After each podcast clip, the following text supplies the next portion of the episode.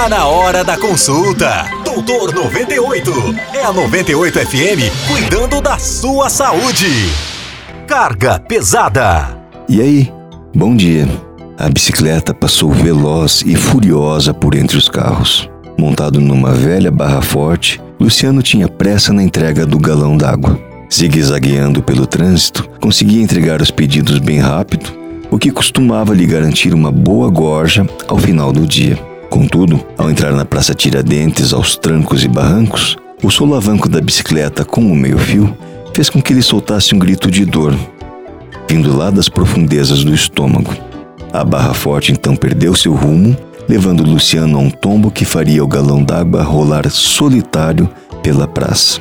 Encolhido de dor, o desespero viria num jato de vômito com sangue. Que diabos estaria acontecendo? A resposta viria com a sirene exagerada do SAMU.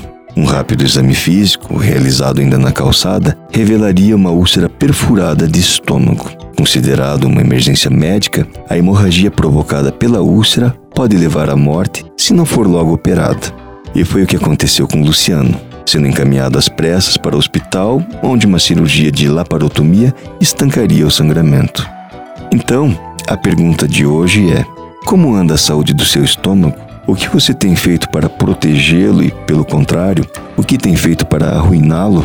Alimentação no melhor estilo carga pesada, gordura, fritura, refrigerantes, consumo exagerado de álcool e o tabagismo são os que encabeçam a lista dos hábitos mais perigosos. Além disso, pessoas muito ansiosas ou que fazem uso diário de medicamentos também costumam judiar bastante de seus estômagos. Então, se você se identificou de algum modo com esse texto, se apresenta desconforto, dor ou queimação na boca do estômago, procure orientação médica.